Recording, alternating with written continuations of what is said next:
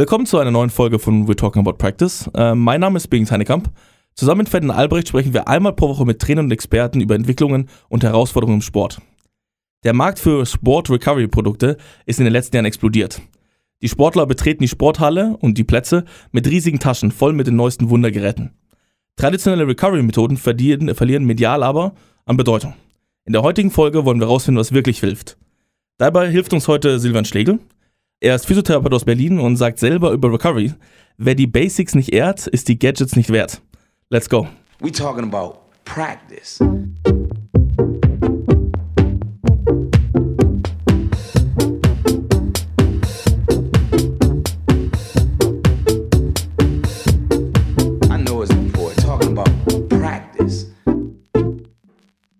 Schönen guten Nachmittag, Silvan.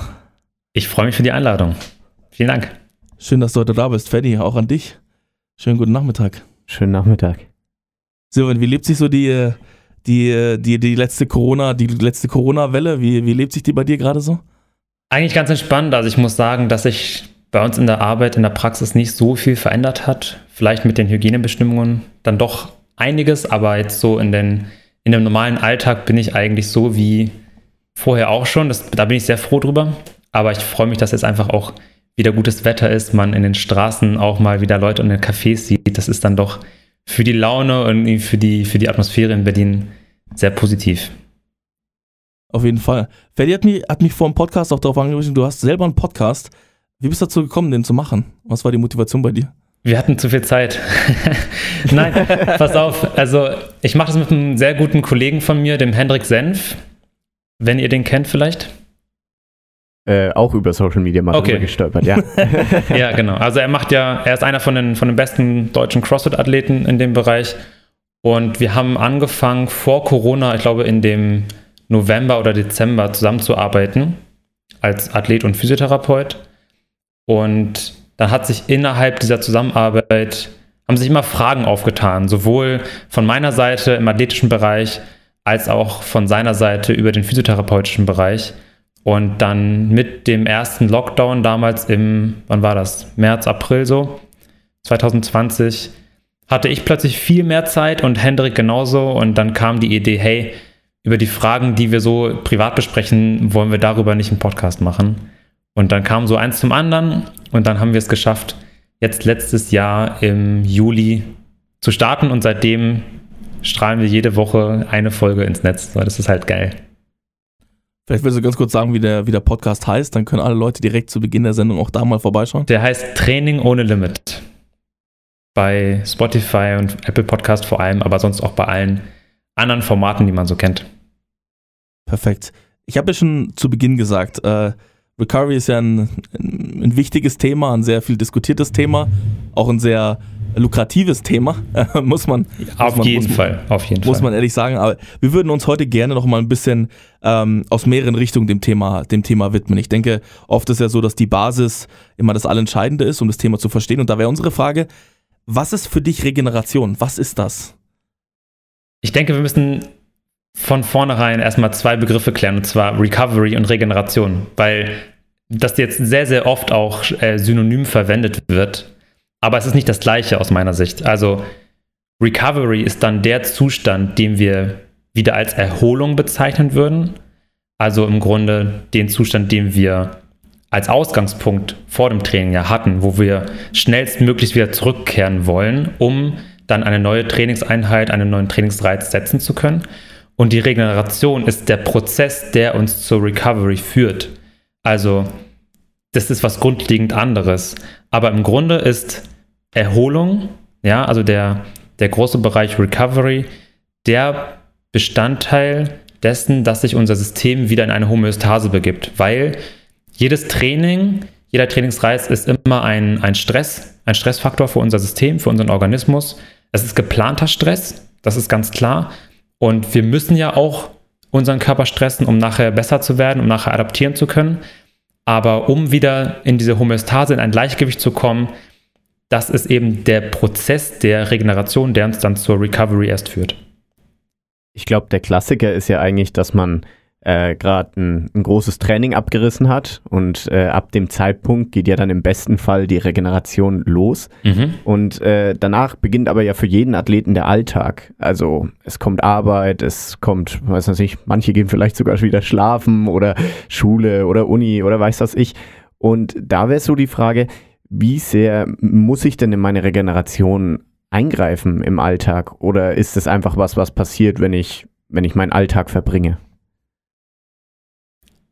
Vielleicht dazu ein Beispiel. Also wir stellen uns jetzt mal erstmal einen Profiathleten vor, weil ich glaube, es ist aus der Situation immer leichter, das runterzubrechen, dann auch auf einen Hobbysportler oder Hobbyathleten.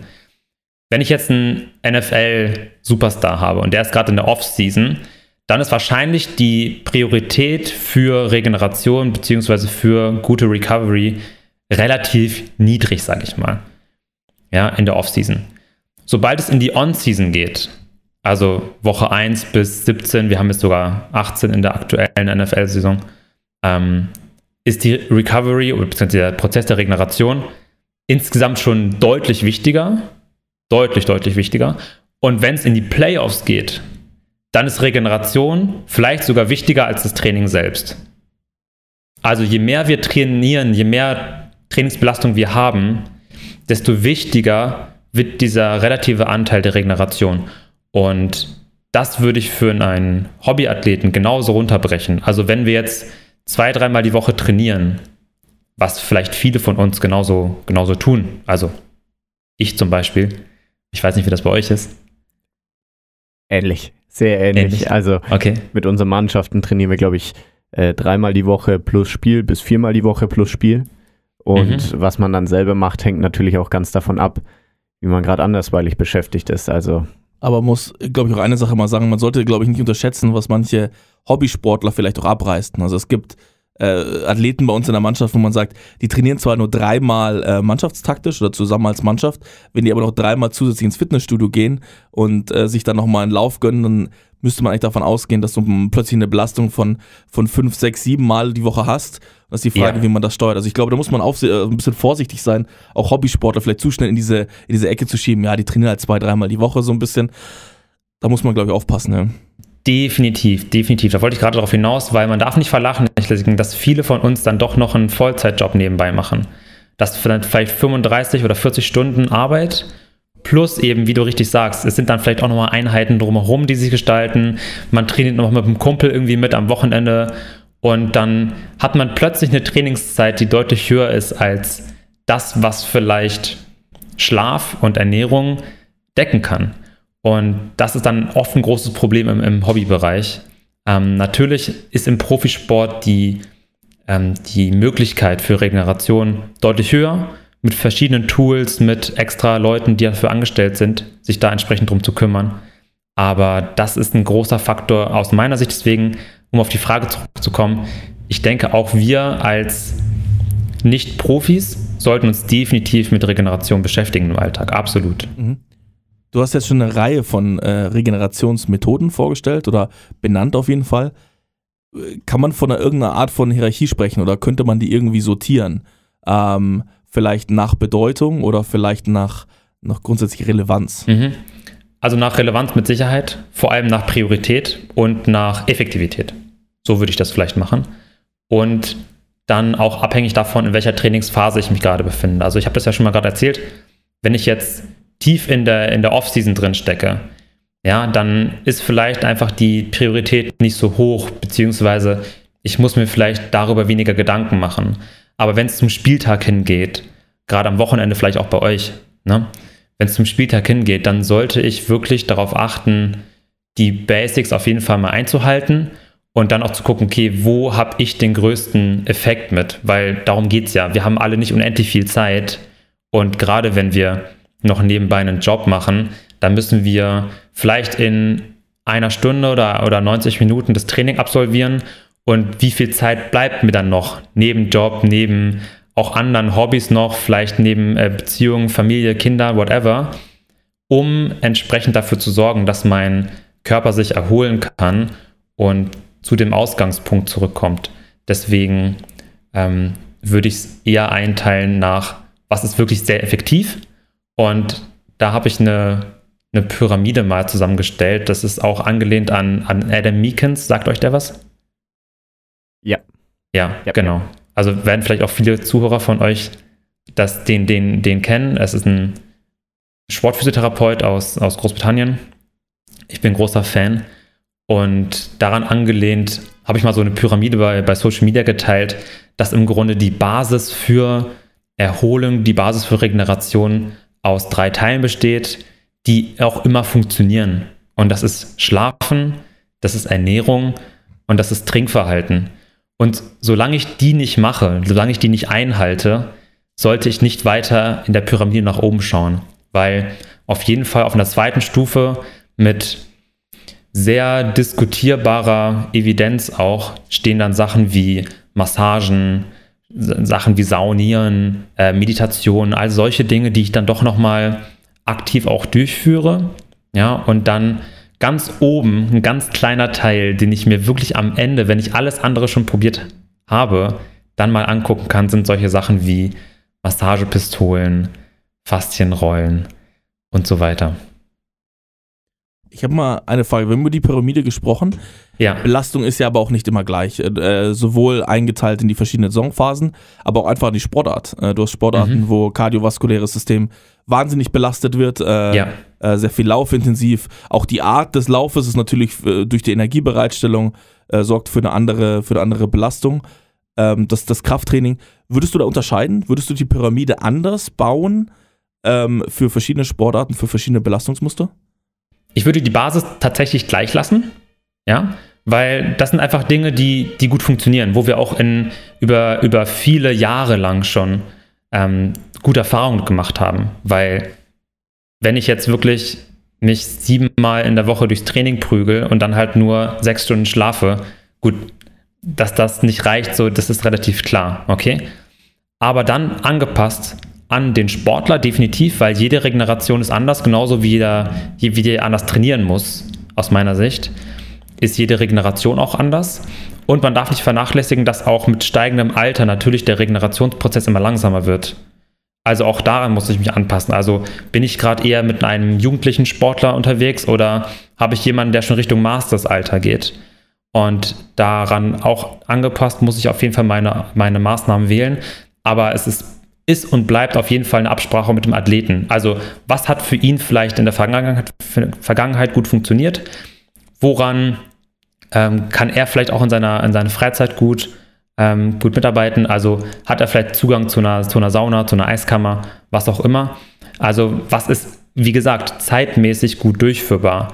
Weil ich denke, daran angepasst müssen wir viel auch auswählen. Ich glaube, du hast einen ganz wichtigen Punkt angesprochen mit Ähm, was hat er vielleicht in der Vergangenheit schon gemacht und, und was hat funktioniert? Ähm, bei mir ist es immer so, die, die Athleten fragen dann jetzt teilweise, weil wir auch mal einen Post dazu gemacht haben auf der Foam Roll. Heute Morgen hat mich jemand gefragt, ja, äh, hilft es jetzt überhaupt was oder äh, bringt es jetzt mir gar nichts? Und äh, meine Antwort ist dann sehr oft einfach, sobald es gut für dich anfühlt, sobald du das Gefühl hast, es, es bringt dir was, sobald du relaxen kannst darauf, ist es eigentlich schon gut. Also ja. Es ersetzt nicht die Basics, aber dann macht es für, für dich irgendwas, was, was einfach passt. Und äh, dann, dann lasse ich das die Leute auch gerne machen. Wenn ich jetzt dich fragen müsste, wenn du dir ein Regenerationstool, sag ich mal, in Richtung Gadgets oder Kälte-Wärme aussuchen könntest, welches wär's? Gute Frage. Also, weil ich es einfach sehr gerne mache, Äh, saunieren. das ja. fühle ich, fühl ich absolut. Nein, es ist, es ist einfach angenehm, wisst ihr? Also, ich, also auch in meiner Vergangenheit, ich gehe gerne in die Sauna und das ist einfach was, was für mich gut funktioniert. Und genau wie du, wie du es richtig sagst, wenn ich die Zeit dafür habe und mir die auch mal nehmen möchte und damit auch wirklich mal runterfahren kann, aus diesem Alltagsstress mal ausbrechen, aus meinem Trainingsstress mal ausbrechen kann, dann ist es doch hervorragend. Und dann muss ich mir nicht Gedanken machen, so, was mache ich vielleicht gerade, sondern wenn es für mich funktioniert, hey. Bist du, Silvan, bist du so einer, mal eine Frage nebenbei, der sich auch schon so eine Sauna selbst in die Wohnung gebaut hat oder ins Haus, in den Keller oder so? Würde ich sofort, würde ich sofort. Ich muss an unseren Torwart, no joke. Muss an unseren Torwart, no joke. An unseren Torwarttrainer denken, der sich im letzten Trainermeeting vor zwei Wochen aufgeregt hat, dass die Sauna aus Amerika noch nicht gekommen ist. Für sein Einfamilienhaus. Das ist, ist ein guter Start. Ähm, Ja, richtig crazy ist bei Matt Fraser, kennt ja, ihr den? Ja, also ja, einer ja, der ja, erfolgreichsten Crossfitter aller Zeiten. Der baut sich auch gerade eine, eine Sauna selber in den Garten, in so einem riesen Weinfass im Grunde. Geil. Und das sieht, das sieht so fresh aus. Also da wäre ich auch sofort mit dabei, ja. ja. Mein Papa hat mal auf dem Geburtstag, es gibt so ein Fass to go, Sauna Fass to go. Das wird dann angeliefert, in den Garten reingestellt und dann kann man das saunieren für einen Tag und dann wird es am nächsten Tag wieder mitgenommen. Hatte mal auf den Geburtstag bekommen, dann stand auf, auch einmal, nicht schlecht. Dann stand auf einmal so ein Fass bei uns im Garten. Kennt ihr, kennt ihr diese Dampfschiffe in, in, auf der Spree, die man mieten kann? Nee. Das ist Saunadampfer oder irgendwie so heißt das. Da kannst du quasi so eine Zwei-Mann-Sauna auf dem Boot, kannst du dann für einen Tag mieten oder, oder stundenweise. Ey, da, und dann kannst du da über die Spree schippern. Ich muss einen Podcast aufnehmen auf dem Saunaschiff. Oh ja. Das wäre... Das wäre... Ich wäre dabei. Die Regenerations-Elux-Edition. Wir haben jetzt über Sauna gesprochen. Es gibt natürlich aber auch, gerade wenn es um Wärmetherapien gibt, ganz, ganz viele Approaches. Kalt, warm, Eistonne, Kryo, äh, Kryo, äh, Kryokammern, äh, Sauna. Ähm, wann macht das Sinn? Wann sollte man das anwenden? Und was ist, was ist vielleicht auch der Effekt, den man erzeugt damit? Also der Effekt, das ist was ganz Wichtiges, was du gerade ansprichst. Weil... Während wir uns belasten, ob jetzt Training oder auch im Alltag, steigt unsere Körperkerntemperatur. Deswegen macht man zum Beispiel auch ein Warm-up, ne? Dass eben ja. bestimmte Stoffwechselprozesse besser ablaufen können, dass die zügiger ablaufen können und dann auch entsprechend Energie liefern für unsere Muskulatur. Weil das vernachlässigt man oft, dass einfach Muskulatur extrem teures Gewebe ist. Also wir müssen es erstmal aufrechterhalten. Es saugt unfassbar viel Energie und diese Energie muss eben auch bereitgestellt werden. Und dafür brauchen wir eine bessere Stoffwechselsituation und das kriegen wir in der Regel hin, wenn wir die Körperkerntemperatur anheben. Und nach dem Training ist das Ziel eben, diese Temperatur schnellstmöglichst wieder auf ein Ausgangsniveau zurückzuhebeln. Und deswegen... gibt es diese, diese Eistonne, die man aus dem Fußball zum Beispiel kennt. Oder deswegen gibt es auch ähm, die Kryokammer. Ja? Das sind nachher alles mit, also alles ähm, physikalische Vorgänge, um Entzündungsprozesse zu reduzieren und unsere Körpertemperatur abzusenken, damit wir eben in einen Zustand kommen, der Homöostase, also aus, zu einem Gleichgewicht wieder, wo die Regeneration eben sehr schnell starten kann. Deswegen macht auf jeden Fall so eine, so eine Eistonne Sinn. Aus meiner Sicht sogar noch effektiver, wenn wir drei verschiedene Zonen im Körper nutzen. Und zwar unsere Handflächen, die Fußsohlen und das Gesicht, weil in den Bereichen das Gewebe zwischen Arterien und Venen verbunden ist. Es gibt also so Querverbindungen. Weil ansonsten oder normalerweise... ja, das Blut über die Arterie ins Gewebe gelangt, dann über Kapillargewebe im Gewebe verteilt wird und dann über das venöse System zurückgefördert wird. Und es gibt auch so Querverbindungen. Und wenn man eben in den Bereichen das jetzt wirklich auch nutzt, um dann Kälte in den Körper zu bringen, um es mal ganz vereinfacht zu sagen, dann kann das vielleicht sogar noch effektiver sein, als mich jetzt komplett mit dem ganzen Körper in so eine Eistonne zu setzen. Das heißt, Waschbecken... Kopf rein, zweites Waschbecken links und rechts, Füße und Hände oder wie, wie würdest du es dann durchführen? Naja, vor allem einfach mal kaltes Wasser laufen lassen, mir die Hände waschen und nebenbei immer ins Gesicht. Das kann schon viel helfen. Mhm. Also ich war heute Morgen in der Eistonne. Wir haben... es ist wir niemand haben, Spaß. Es ist, es ist wirklich kein Spaß. Wir ja. haben für unsere Regenerationswochen, die wir jetzt auf Social Media machen, musste ich dafür einen Post mal wieder herhalten. Ich muss sagen, das Gesicht dann noch mit einzudunken, ich glaube, ich wäre gestorben. Wir haben da eine schöne Tonne gekauft. Die hat ja. eine Kollegin dann hierher getragen über die S-Bahn. Die hinten am Büro aufgestellt und dann die Tonne vollgefüllt. Und Na, noch stark. ein bisschen, bisschen Eis obendrauf. Ähm... Ja, war, war ein extremes, äh, sage ich mal, Gefühl. Ich glaube, es war gar nicht so kalt. Ich glaube, wir waren bei, würde ich sagen, jetzt schätzen so vierzehn, fünfzehn Grad im Dreh. Ja, ähm, das reicht aber, schon. Äh, es war brutal. Also ja. da drin zu sitzen.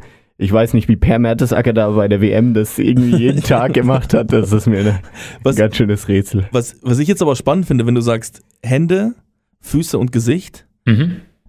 der letzte Stand, als, als wir da sowohl in der Schule als auch an der Uni an Vorlesungen drüber gesprochen haben, war der physikalische Effekt auf Venen und einfach Gefäße einfach auch entscheidend. Um Wärme, Kälte sorgt für Ausdehnung oder halt irgendwie, irgendwie ja. höhere oder Verengung und damit halt auch für einen besseren Blutfluss. Ist das der Punkt oder ist das eher, eher der Punkt einfach, dass man manche Körperregionen die Temperatur wieder zurück und, und, und steuern will? Was ist, ist es der physikalische Effekt oder ist es der Effekt, dass man eine Temperatur braucht, um die Prozesse laufen zu lassen? Beides. Okay. Also ich nutze ja den physikalischen Effekt, mhm. dass ich ein kälteres Medium außen habe, also mhm. die Flüssigkeit jetzt als Wasser. Mhm. Und natürlich darf ich auch nicht in so eine Schocksituation geraten, weil wenn ich jetzt in vier Grad kaltes Wasser springe, dann ist relativ klar, dass sich alle Gefäße sofort zusammenziehen werden. Das ist also eine Schutzreaktion. Das ist ganz normal und ganz natürlich und auch wichtig so, dass wir nämlich nicht erfrieren. Aber wenn ich einfach auch über, über lange Zeit das immer mal probiere und gucke, hey, welche Temperatur funktioniert denn für mich am besten? Vielleicht auch für eine Eistonne, ja. Aber ich finde das immer, in so, so einem Kosten-Nutzen-Verhältnis würde ich sowas immer stellen. Weil habe ich die Zeit, mir so eine Eistonne in den Garten zu stellen? Habe ich den Zeitaufwand? Kann ich, ist mir das wert? Oder reicht es mir vielleicht einfach mal, an das, ans Waschbecken zu gehen, mir kalt die Hände zu waschen und damit das Gesicht dreißig Sekunden lang äh, abzuträufeln? Reicht es vielleicht schon, um eben meinen Körper in eine bessere Stoffwechselsituation zu bringen? Und wenn ja, hey, dann habe ich sogar Kosten gespart, Zeit gespart, Aufwand gespart und komme zu dem gleichen Ergebnis. Also warum sollte ich das nicht nutzen? Und es ist einfach so, dass ich dann ja im Grunde das Blut, was zurück zum Herzen gefördert wird, abkühle, mhm. meinen Körper abkühle und da ja alles Blut zum Herzen muss, auch meine Körpermitte. Und das ist eben das Entscheidende dabei. Ich habe jetzt ganz oft gehört, äh, Wärme und Sauna vielleicht eher in der Off-Season, weil es den Reiz erhöht. Kälte in In-Season, weil es erstmal die Entzündung rausnimmt. Würdest du es so unterschreiben? Ich würde es nicht so weit trennen. Ähm, wo ich darauf achten würde, ist, wenn ich jetzt eine, auf eine Hypertrophie-Belastung ausgehe. Also vielleicht für, für Bodybuilder oder wenn ich gerade in der, in der Off-Season bin und einen Hypertrophie-Block habe, dann würde ich tatsächlich darauf achten, nicht zu viel mit Kälte zu machen. Weil das in Studien nachgewiesen werden konnte, auch sehr, sehr gut, dass Kälte auf Hypertrophie-Reize, ich sag jetzt mal, kontraproduktiv gewirkt hat. So, was auch immer das erstmal bedeutet, ja. Aber ich kann es vielleicht mir als Richtlinie denken, also gerade für Ausdauersportler ist das eine super Methode, ob jetzt Off-Season oder On-Season. Und wenn ich dann vielleicht gerade im, im Hypertrophie-Block stecke, dann gehe ich vielleicht lieber saunieren und gucke so, dass ich meine Temperatur entsprechend reguliere bzw. zu einer Erholung komme und nutze vielleicht aktive Regenerationsmaßnahmen wie ähm, auf dem Fahrrad mal zehn Minuten nochmal ausfahren, um aktiv meinen Kreislauf runterzufahren und ähm, so die Temperatur drunter zu bekommen und gehe nicht direkt ans, ans kalte Waschbecken. Ich habe nochmal eine Kontextfrage jetzt. Wir haben mhm. darüber gesprochen, wir wollen erhöhte Temperatur des Körpers. Jetzt will mhm. ich sie wieder in Normalzustand bringen. Wieso mhm. sollte ich jetzt in die Sauna gehen? In der Sauna ist erstmal warm, oder? Das ist richtig. Nein, ach so, jetzt nicht direkt nach dem Training. Sorry, das mhm. hörte sich vielleicht gerade Missverständnis an. Wie würdest, ähm, du das, also genau. wie würdest du dann die Wärme behalten? Wir haben jetzt über die Kälte gesprochen. Wie würdest du jetzt im Kontrast dazu die Wärmebehandlung einsetzen? Die Wärme vor allem um ähm, mein, mein parasympathisches System. Also unser, wir haben ja zwei oder drei Arten von, vom Nervensystem, aber das, was sich im Grunde nicht willkürlich ansteuern lässt, unser vegetatives Nervensystem, das hat zwei Anteile, den Parasympathikus und den Sympathikus. Und ich möchte auch nach dem Training in einen, oder generell für die, für die Regeneration, für die Erholung, auch fürs Schlafen nachher, möchte ich eher in einen parasympathischen Zustand kommen. Also man spricht immer von, von Rest and Digest.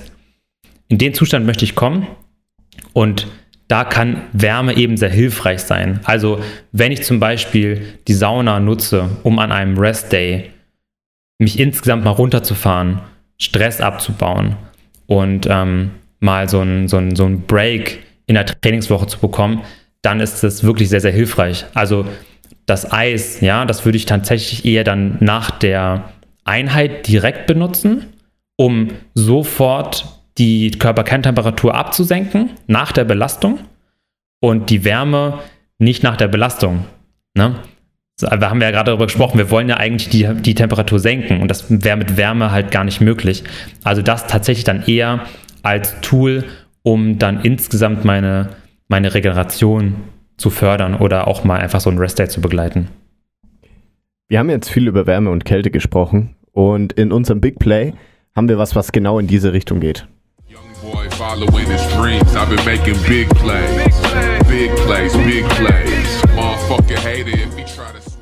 Und zwar habe ich in diesem Big Play einen Artikel vom Spiegel, der heißt Schädliche Kälte. Und ich zitiere jetzt einfach mal. Wissenschaftlerinnen und Wissenschaftler der Universität Kobe in Japan und anderen Institutionen haben die Unterschenkel von vierzig jungen, gesunden männlichen Mäusen elektrisch angeregt und so für die Tiere eine extreme Dauerbespannung simuliert. Es gilt zu beachten, dass in dem Experiment Muskelschäden wie eine Zerrung oder ein Riss herbeigeführt wurden und nicht nur Muskelkater oder Müdigkeit. Und da geht es hingegen um die ähm, Regeneration mit Kälte, welche da schädlich gewirkt haben soll, anstatt äh, die Heilungsprozesse nach einer Verletzung praktisch zu fördern. Und da wäre jetzt so die Frage an dich, würdest du mitgehen, Kälte nach der Verletzung, vor allem vielleicht muskulär, ähm, schä- schadet eher dem System, statt es direkt in die Regeneration zu bringen? Man muss es ein bisschen relativieren. Also wie du schon richtig sagst, das war ein Experiment an Mäusen. Ja. Das ähm, auf den Menschen so direkt zu übertragen, halte ich mal für sehr, sehr schwierig. Aber Folgendes. Ähm, bei einer Verletzung, da haben wir oft im Sport diese, diese ähm, äh, jetzt komme ich auf den Namen gerade gar nicht. Äh, Im Englischen ist Rise. Äh, wie heißt es im Deutschen? Rest. Nee, warte mal. Äh, äh, Pechregel, so heißt sie. Oh Gott. Genau, ja. Ach ja, ja. Die Pechregel. Ja. Also in, im Englischen ist es Rise. Ähm, Pause, Eis, Kompression, hochlagern. So soll man vorgehen bei akuten Verletzungen. Das ist völlig überholt, aus meiner Sicht. Völlig. Ähm, da sind bestimmte, also ich habe das auch in der Ausbildung selber immer noch gelernt. Ja? Und da ist eben Kühlen das entscheidende Kriterium. Dass ich also mit dem Kühlen, so sagt das die Pechregel, dafür sorge, dass die Schwellung abgebaut wird, dass die Durchblutung gefördert wird im Gewebe, weil wenn es ja kalt ist, ja, da muss der Körper gegenarbeiten, also mehr Blut ins Gewebe geben. Und dann sorgt es dafür, dass ich auch noch Schmerzen nehme. Klingt ja alles erstmal sehr gut. Was ist wirklich davon der Fall? Eis hilft bei Schmerzen. So, das ist cool. Und das möchte ich vielleicht meinen Athleten auch nehmen. Ja? Es ist aber viel entscheidender, bei einer akuten Verletzung erstmal am Spielfeldrand auch zu beurteilen, kann der wieder in, in die Belastung rein oder muss ich ihn rausnehmen? Weil wenn ich ihn rausnehme, gut, dann, okay, dann ist sowieso vorbei für meinen Athleten. So, gehen wir mal von dem Fall jetzt aus, weil es wurde auch gesprochen von Muskelzerrungen, Verletzungen, ja, und so weiter. Dann muss ich auf jeden Fall aus der Belastung raus. Ja, also ich muss ihn sofort ruhig stellen. Und dann ist das Problem mit dem, ich will immer Eis draufpacken, dass, dass wenn ich, weil wenn ich bei, bei, bei meinem Athleten bin und ich beurteilt habe, kann er wieder rein ins Spiel oder nicht, dann sind mindestens fünf Minuten, wenn nicht sogar schon zehn vergangen.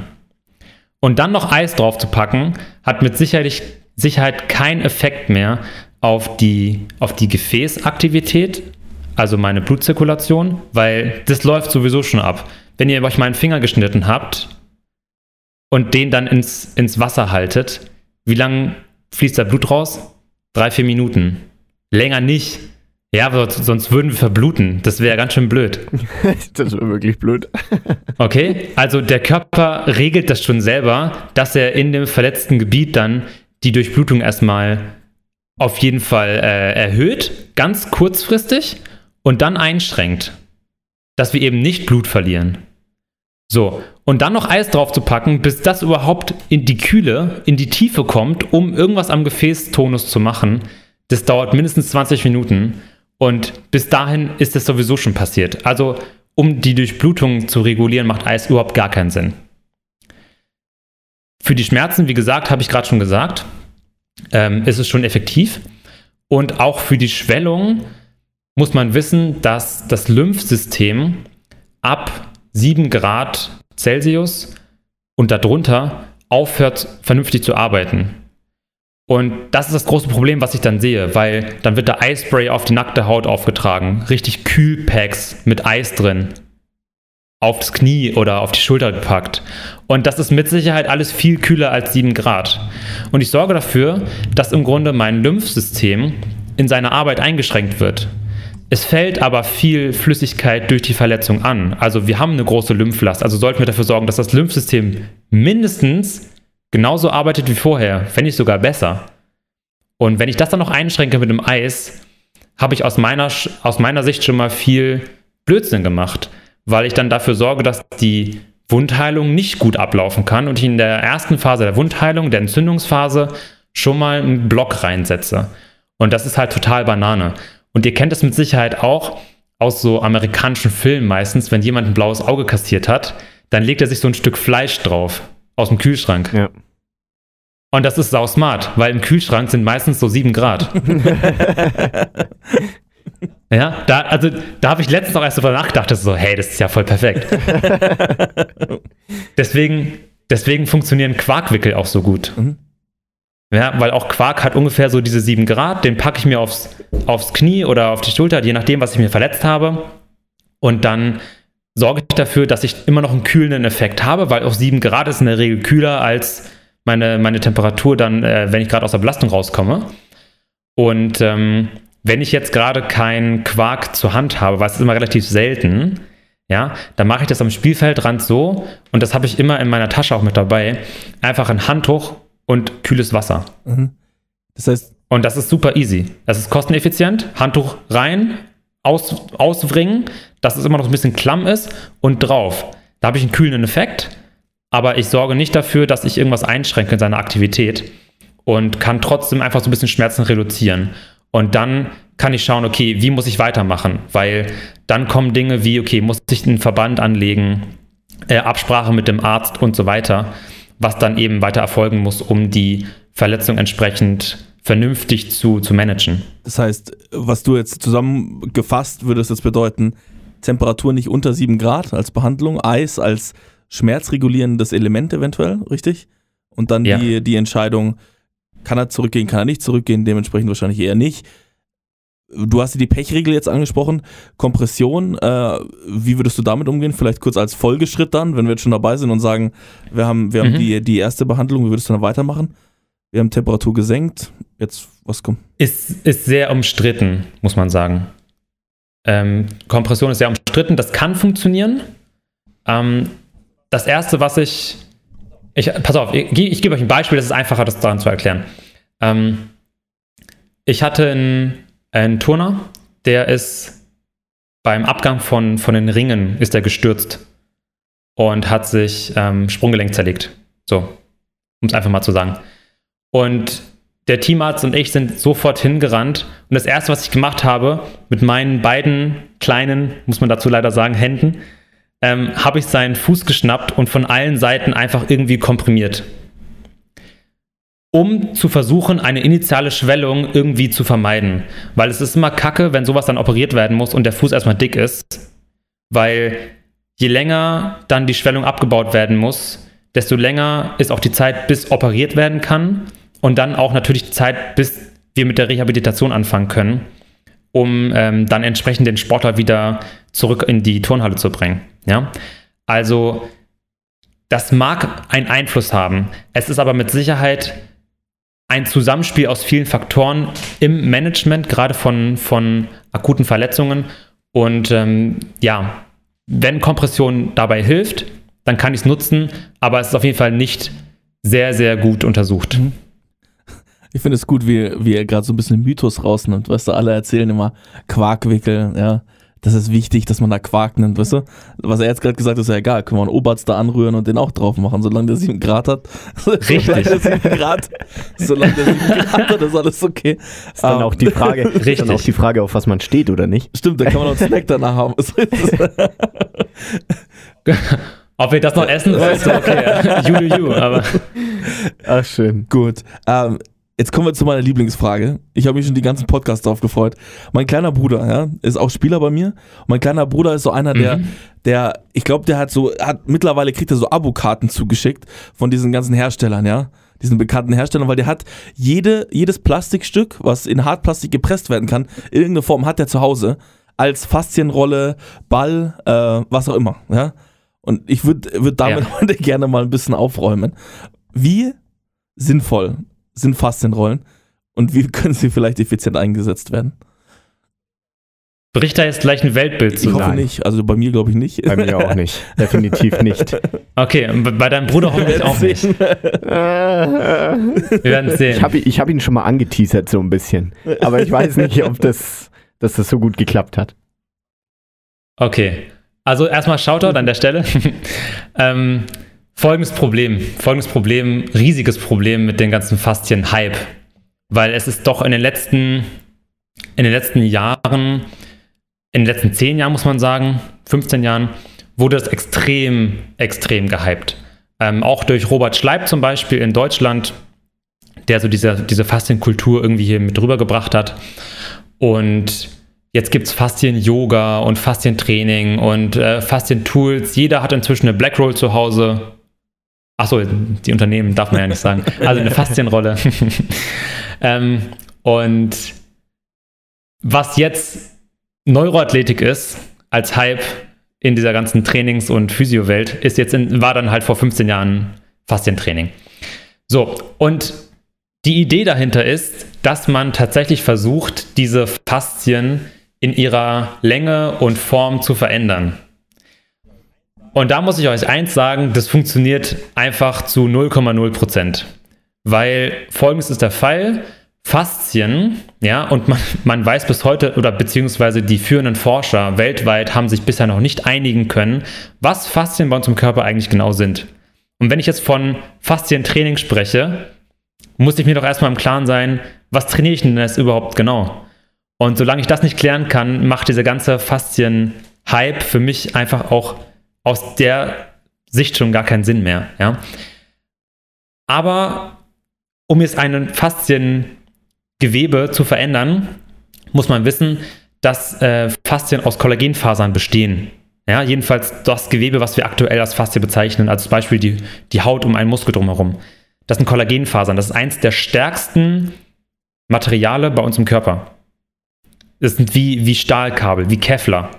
So fest ist es. Ja, wenn man mal so, eine, ähm, so ein rohes Stück Fleisch so äh, zubereitet hat, dann sieht man diese silbrige Haut, die immer so nervig ist wegzuschneiden. Das ist fasziales Gewebe. Und das ist selbst mit Messer schwer, da durchzukommen. Dementsprechend, folgendes Beispiel, man braucht ungefähr tausend Kilo Last, neunhundert und ein bisschen, aber wir machen es mal einfacher mit tausend Kilo, um fasziales Gewebe um ein Prozent in der Länge zu verformen. tausend Kilo. So, und jetzt die Frage an die ganzen Leute, die jetzt viel über die Faszienrolle und so rollen, ähm, könnt ihr damit tausend Kilo aufbringen? Ich denke nicht. Und zweitens, wenn ihr tausend Kilo aufbringen könnt, dann habt ihr nicht nur die Faszie verformt, sondern wahrscheinlich auch diese, sondern wahrscheinlich auch diese, ähm, diese ganzen Plastik-Tools, äh, die es da so gibt und vor allem auch diese Press-Schaumstoff- oder Press-Styropor-Rollen. Ja, die sind mit Sicherheit auch verformt. Also das kann man sich komplett abschminken, dass man irgendeinen Einfluss auf die Faszien hat. Und wo ich mich auch frage, hey, das fasziale Gewebe ist doch irgendwie mit unserem Körper auch verbunden. Wir trainieren ja jetzt nicht nur den Muskel, sondern wir trainieren ja mit Sicherheit parallel auch unsere Sehnen und Knochen und den ganzen Körper als sich, als, weißt du, als, als eine Einheit, als Organismus. Und ist nicht jede Art von Bewegung auch Faszientraining? Weil, wenn ich eine Kniebeuge mache, was meint ihr, wie viel Last da auf unser fasziales System kommt? Mit Sicherheit mehr, als wenn ich so ein bisschen mal über so eine Faszienrolle rübergehe. So. Jetzt fühlt sich das aber trotzdem besser an, wenn ich darüber gerollt bin. Warum ist es so? Weil ich, oh Wunder, oh Wunder, mich mal mit meinem Körper beschäftige, mal ein bisschen in so einen Schmerz vielleicht reingehe, tief ein- und ausatme und mein System eher in diesen parasympathischen Zustand bringe. Und das reduziert wieder Stress, ich kam ein bisschen aus dieser Trainingsbelastung raus. Okay, also das ist der einzig positive Effekt, den ich, den ich habe. Und man kann tatsächlich die Durchblutung in dem Gewebe, was ich dort bearbeite, ist danach etwas erhöht. Also wenn ich jetzt zum Beispiel Probleme habe, ich weiß nicht, ähm, mein Latissimus aufzupumpen oder so, ja, oder im Training irgendwie da ein gutes Gefühl reinzubekommen und ich vorher nochmal zwei, dreimal über die Rolle rübergehe, dann ist das auf gar keinen Fall irgendwie hinderlich. Aber wenn ich anfange, meinen Warm-up schon zu gestalten, dass ich eine halbe Stunde jede mögliche Körperposition irgendwie ausrolle, dann ist es aus meiner Sicht absolute Zeitverschwendung. Also das kann man machen, wenn ihr den ganzen Tag frei habt für Training und am Schlaf schon alles reguliert habt, ihr wart schon in der Sauna, ihr habt euch vernünftig ernährt, ihr habt euer Trinkverhalten optimiert und wart nochmal irgendwie meditieren und hattet nochmal eine Einheit irgendwie beim Masseur oder so. Und wenn ihr das alles gemacht habt und dann immer noch Zeit habt, dann kann man sich nochmal regenerativ auf eine Faszienrolle legen. Aber das hat nichts, aber auch gar nichts damit zu tun, überhaupt ein fasziales Gewebe bei uns im Körper zu verändern in der Form oder Länge. Gibt's, abgesehen jetzt mal von dem, also sag ich mal, ich nenne es immer so ein bisschen Feel-Good-Effekt, den man dann dabei hat. Es kommt natürlich auch immer darauf an, ob man das als Feel-Good empfindet oder nicht als Athlet. Ähm, gibt es abgesehen davon noch irgendwas Positives an der Faszienrolle, wofür man es vielleicht dann wirklich nutzen kann? Also was ist denn dann das Einsatzgebiet oder ist es einfach wirklich nur ein Tool, damit es ein Tool ist? Ich nutze es als, weil inzwischen hat das jeder zu Hause, ne? Hm. Ich nutze es als Gegenstand, um zum Beispiel bei einbeinigen Kniebeugen ein Ziel vorzugeben. Das ist perfekt. Ich habe auch viele Ja, Bundesliga- oder als, als Pylone oder sowas. Viele, ne? Bundesliga-Clubs haben immer diesen, diesen Waggon oder diesen Kasten und dann machen ja. die damit so eine Art äh, Core-Warm-Up nach harten Einheiten. Aber das heißt einfach nur, dass sie zum Beispiel die, äh, die, die, die Rolle nehmen, zwischen die Beine machen und dann irgendwelche Grundplanks oder sowas halten, das als Gegenstand benutzen, den man ja. bewegen kann. Ne? Das habe ich ja. auch schon öfters gesehen. Ja, und also no joke, wenn, also dafür vierzig Euro auszugeben, da gehe ich lieber in den Baumarkt und ko- kaufe mir so dreißig Zentimeter ähm, Rohr für zwei Euro und wickelte Schaumstoffe außenrum. Das hat mich zwei Euro fünfzig gekostet und keine Ahnung, eine halbe Stunde Arbeitszeit. Mein Bruder hat im Juli Geburtstag, da kann ich ihm nochmal von der Kleinigkeit basteln. Ein Mythos, den ich aber gerne auch mal besprechen will, ist dieser Punkt, dass die Leute sagen, ja, man muss ja genau aufpassen, wie man das verwendet, weil ich rolle den Körper darüber und dann rolle ich ja sozusagen laut dieser Aussagen ähm, oder ro- Blut in eine Richtung und dann wieder in die andere. Das heißt, man muss, viele sagen ja, man muss in eine Richtung rollen immer, sonst, sonst macht man da was falsch. Äh ah, völlig Banane. völlig Banane. Wenn ihr darüber rollen wollt, dann rollt darüber. Was man sich nur im Klaren sein muss, ist, dass das auch mechanische Belastung ist für unser Gewebe. Ja. Also gerade an, an, an Körperstellen, wo jetzt vielleicht auch Blutgefäße sehr, sehr oberflächlich verlaufen, wie zum Beispiel im Adduktorenbereich oder auch im Hamstringbereich, kann das durchaus der Fall sein, dass wenn ich ein bisschen lockereres Bindegewebe habe, dass ich dann damit mal Verletzungen setze. Also so kleine, mhm. ähm, im, im Volksmund sagt man, glaube ich, Besenreißer. Na, also so, so kleine Gefäßverletzungen setzt. Das kann durchaus der Fall sein. Und dann habe ich mich körperlich sogar verletzt durch eine Faszienrolle. Da muss man einfach ein bisschen aufpassen. Aber ansonsten, ach, drüber rollen. Mein Gott, wenn ihr das unbedingt machen wollt, you do you. Perfekt. Dann haben wir wenigstens mal den, den, den Mythos so ein bisschen aufgeräumt. Was mich jetzt sehr interessiert, sind alle aktiven Möglichkeiten, die ich habe als Sportler. Mhm. Ähm, jeder hat bestimmt schon mal einen Cooldown gemacht. Jeder hat bestimmt schon mal irgendwie einen leichten, ist für einen leichten Jog gegangen, statt äh, einen richtig, richtig starken oder hat sich mal gestretcht nach dem Training. Jetzt sind es ja. ja ein paar verschiedene Bereiche. Vielleicht fangen wir einfach mal beim Stretching an. Nach dem Training mhm. ist ja so ein Klassiker. Äh, der, der alte Trainer kommt an, Jungs, aber noch ordentlich stretchen nach dem Training, sonst äh, tut euer ganzer Körper weh. Ja. Ich glaube nicht, dass das ein Ding ist. Wie siehst du das? Also es ist ganz interessant. Es ist letztens ein, nochmal ein Paper erschienen, genau über, über Stretching, weil ich habe es viele Jahre lang wirklich verteufelt und habe gesagt, das ist einfach nur Blödsinn. Ähm, um Beweglichkeit zu erweitern, ist es nach wie vor komplett Banane. Äh, da können wir vielleicht in einer, in einer anderen Folge nochmal drüber sprechen, weil das würde den Rahmen jetzt absolut sprengen. Ja.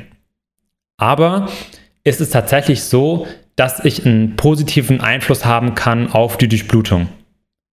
Und wenn ich jetzt so gesehen keine so negativen Effekte davon habe, warum sollte ich es nicht verwenden? Ne? Ähm, nach wie vor ist es aber so, dass ein aktives Auseinandersetzen mit einer bestimmten Situation, also zum Beispiel, dass ich mich nochmal aufs Fahrrad setze oder Rudergerät oder, oder wie auch immer oder einfach nochmal ein paar Movements so durchgehe, wird immer überlegen sein. Es wird immer effektiver sein. Also da muss ich mir auch wieder die Frage stellen, okay, was, wie verwende ich meine Zeit, die ich noch habe? Habe ich vielleicht noch eine Viertelstunde nach dem Training, wo ich ein bisschen was machen kann? Und was ist meine Zielstellung? Ich will ja die Temperatur runterbekommen. Also vielleicht nochmal eine Viertelstunde aufs Fahrrad, entspannt ausfahren, Oberkörper nochmal ein bisschen durchbewegen und dann mal ans kalte Waschbecken und Hände kalt waschen und ab ins Gesicht das Wasser. Das wäre für mich zum Beispiel ein super Cooldown. Ja?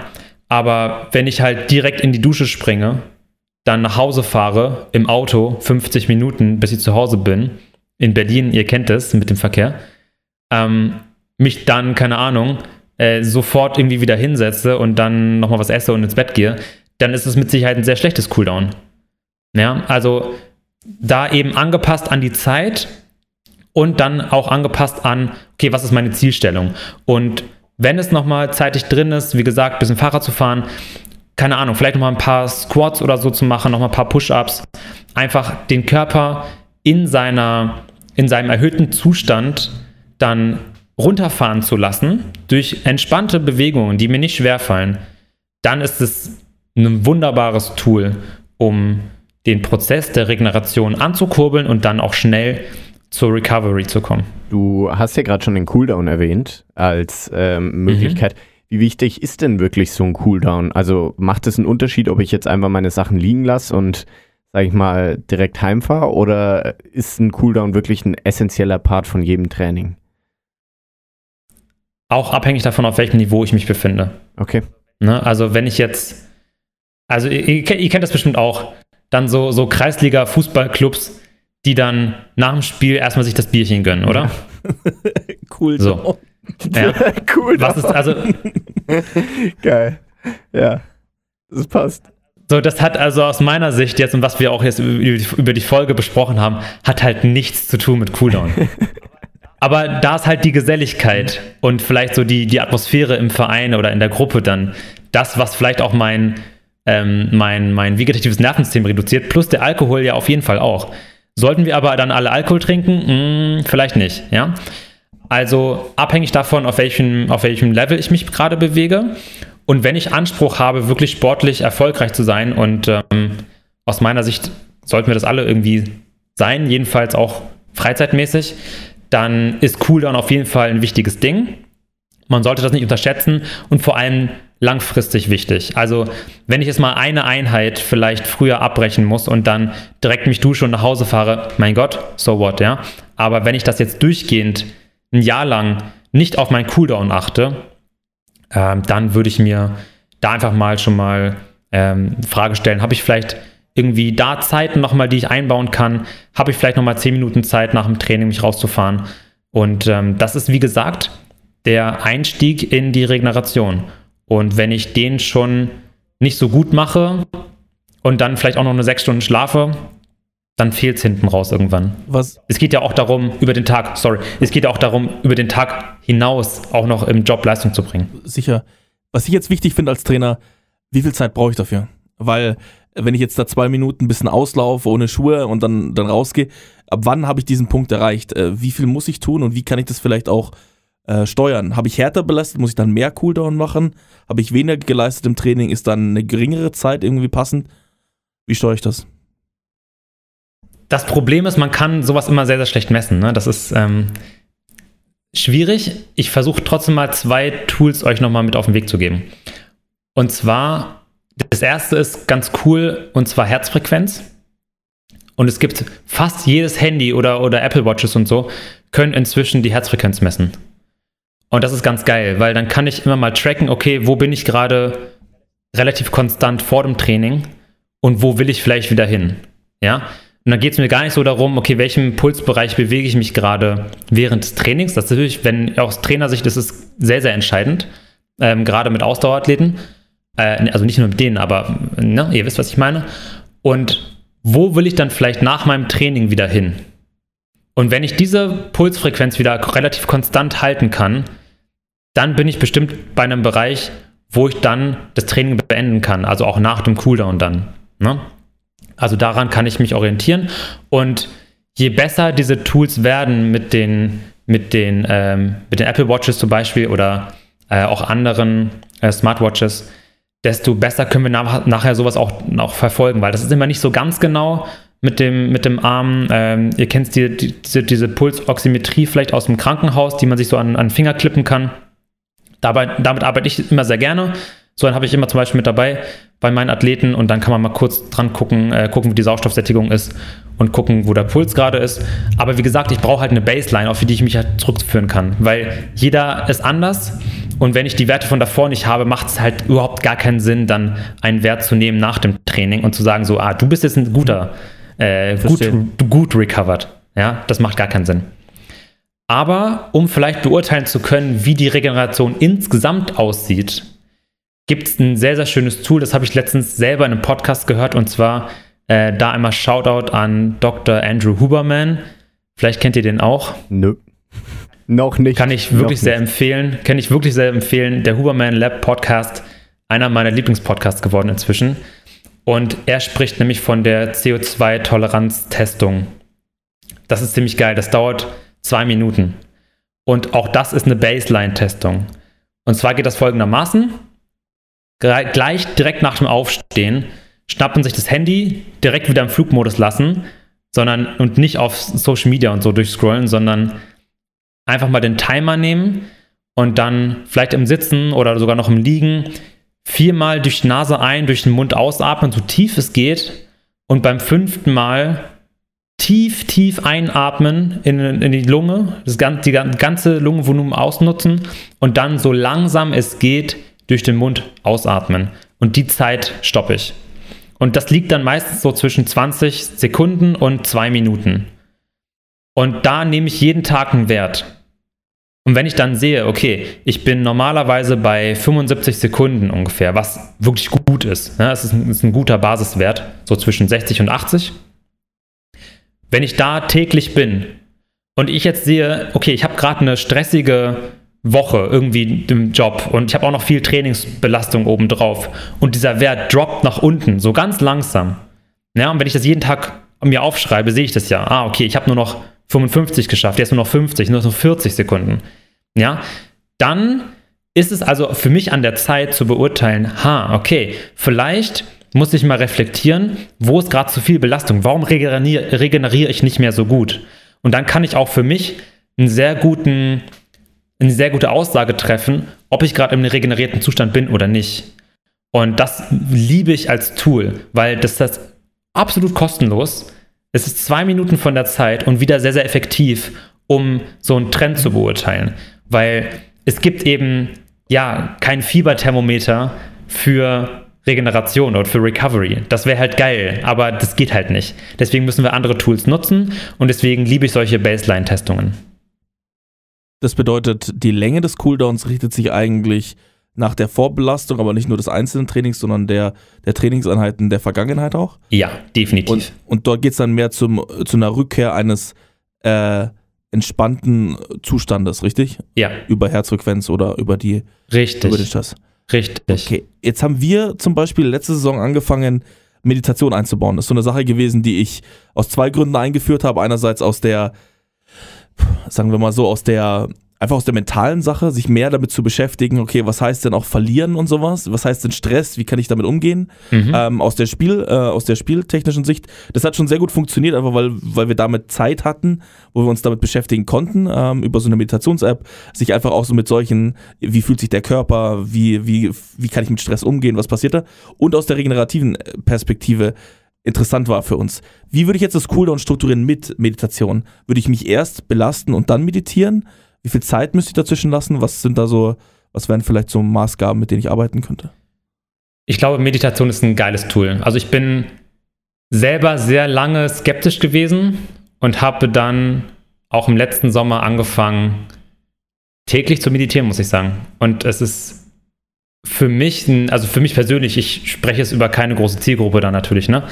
Äh, für mich persönlich ist es ein extrem wertvolles Tool inzwischen, gerade um im Alltag insgesamt mal immer so einen Break reinzubekommen. Und ich glaube, dass das sehr, sehr wichtig ist, weil wir so als Leistungsgesellschaft insgesamt, ne, und ich spreche jetzt nicht nur von, von Sportlern, ähm, als Leistungsgesellschaft insgesamt dahin kommen, dass wir die ganze Zeit Stressbelastung haben. Ob es jetzt Training ist, ob es jetzt Arbeit ist, ähm, irgendwas läuft nicht so, wie wir das haben wollen und wir machen uns Gedanken darüber. Und mal achtsam zu sein und vielleicht auch nur zehn Minuten am Tag mich mal mit mir selbst zu beschäftigen, durchzuatmen und Stress zu reduzieren. Das ist ultra effektiv.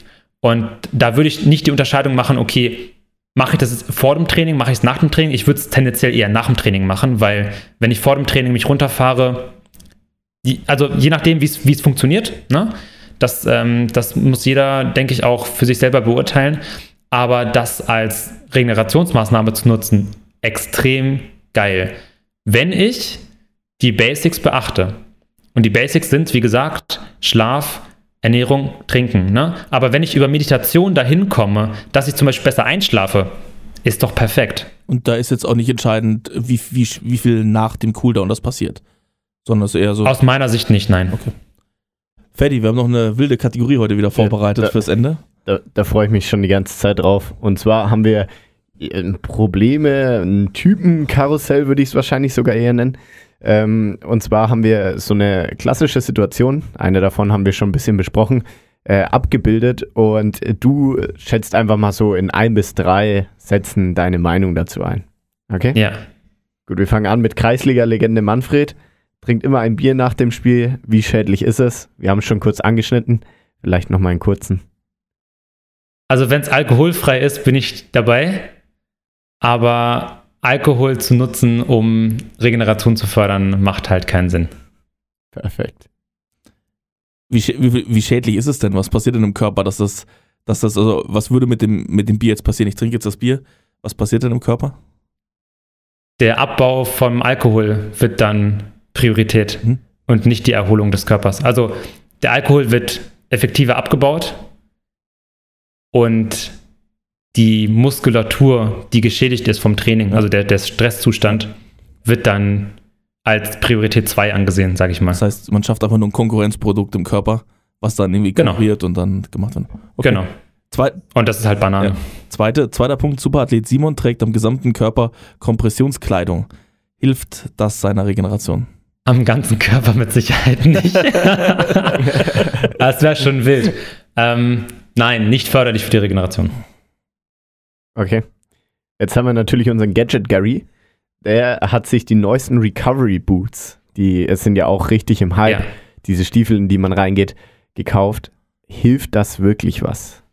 Wo würdest du es ansiedeln in dieser Pyramide? Ich würde das auch sehr weit oben ansiedeln. Tatsächlich nutze ich das mit meinen Athleten auch, wenn die sich akut verletzt haben, als zusätzliche Lymphdrainage. Und da ist es sehr okay. effektiv. Ja, die müssen also auch alle nachher mal kurz auf die Toilette, weil sich wirklich eine Lymphbelastung angesammelt hat. Aber wie gesagt, oben auf der Tabelle. Wenn ich die Basics nicht mache, dann sind auch die Gadgets dann äh, entsprechend niedrig anzusiedeln. Vielleicht eine Frage, so Patienten, wie du es jetzt gerade sagst, Lymphdrainage, ähm, die ganzen Patienten mit chronischen Verletzungen, irgendwie in Gelenken oder sowas, wo immer wieder mal bei mehr Belastung mal wieder ein bisschen Flüssigkeit irgendwie sich ansammelt, würdest du es dann empfehlen, dass die, dass die das versuchen und benutzen? Kann man machen, ja. Okay. Ja. Sehr gut. Und das letzte, Anna schwört auf ihre gute Wechseldusche. Wir hatten jetzt warm und kalt. Mhm. Was ist mit dem Wechsel daraus? Kann man, wenn das für einen funktioniert, sehr, sehr gut machen. Also das ist auch auf jeden Fall kreislaufanregend. Vielleicht gerade morgens. Dann, wenn einem das hilft, gut in den Tag zu starten, schönes Tool. Sehr schön. Dann wären wir durch. Ich würde noch mal kurz zusammenfassen. Wir haben praktisch festgestellt, dass jedes Tool so ein bisschen seine Priorisierung hat. Ähm, für jeden wirkt das Tool anders, wenn ich mich jetzt nicht irre. Wenn es sich erstmal gut anfühlt, in erster Linie macht es vielleicht auch Sinn, dass ein Athlet das am Schluss macht, wenn er Schlaf, Essen und die Basics erstmal richtig macht. Sehr schön. Silvan, wir haben immer am Schluss eine Frage, die wir jeden stellen. Und zwar ist es die folgende: Was ist denn dein größtes sportliches Ziel oder was ist dein größter sportlicher Traum? Olympische Spiele mitzuleben als Betreuer. Das wäre nochmal ein Highlight in dem ganzen Bereich. Es ist sowieso extrem schwer, im, im Leistungssport nachher einzusteigen, weil solange man jemanden nicht kennt und da keine Tür sich öffnet, ist es schwierig. Ich habe zum Glück diese Tür oder diese Möglichkeit habe ich bekommen. Ich bin unfassbar dankbar dafür, im Leistungssport arbeiten zu dürfen und auf dem Bereich Sportler betreuen zu dürfen.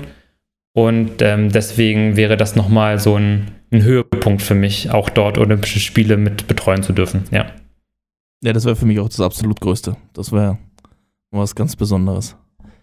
Gut, Silvan, ich bedanke mich, dass du heute da warst, dass du den Nachmittag heute Zeit genommen hast für uns. Ich danke euch. Ähm, ich hoffe, ich hoffe, dass die Industrie jetzt nicht reagiert. Ja, so viel, so viel Geld, wie auf dem, auf dem Spiel steht, bei allen Plastik, Plastikrollen und, und, und super Gadgets. Vielen Dank, dass du so ein bisschen, ein bisschen aufgeräumt hast. Ähm, wir hoffen, du bleibst gesund. Ähm, wir hoffen, dass du auch wieder voll im Sommer durchstarten kannst, wenn alle Corona-Richtlinien aufgehoben sind. Und ja, wir bedanken uns. Vielen, vielen Dank, dass du da warst. Vielleicht eine Frage noch zu, zum Ende. Wo können Leute dich erreichen, wenn sie mit dir zusammenarbeiten wollen, wenn sie deinen Podcast hören wollen? Also am besten über Instagram aktuell. Das ist äh, Silvan Schlegel P T bei Instagram. Ansonsten über den Podcast natürlich, also Training ohne Limit. Und auch da werden über den Podcast demnächst dann auch weitere Informationen noch äh, veröffentlicht, wo man dann vielleicht sogar noch, noch mehr noch mal erfahren kann. Das werdet ihr in Zukunft dann auch erfahren. Sweet. Hört sich ja cool an. Vielen, vielen Dank. Mach's gut. Vielen Dank. Gute Woche noch. Und ihr auch. Bleib, euch auch. Vielen gesund. Dank. Ciao, bis ciao. Dahin. Mach's Bye. Gut. Ciao. Ihr habt gerade die neueste Folge von We Talking About Practice gehört. Wenn ihr weitere Informationen zu unserem Gast sucht, hilft ein Blick in die Shownotes. Dort findet ihr alle wichtigen Links und Kontaktinformationen. Ebenso freuen wir uns über eure Wünsche und Anregungen. Schickt uns euer Feedback unter podcast at blindside dot pro oder Blindside App auf Instagram. Wir hoffen, es hat euch gefallen. Bis zur nächsten Episode bei We're Talking About Practice. Euer Ferdi und Ben.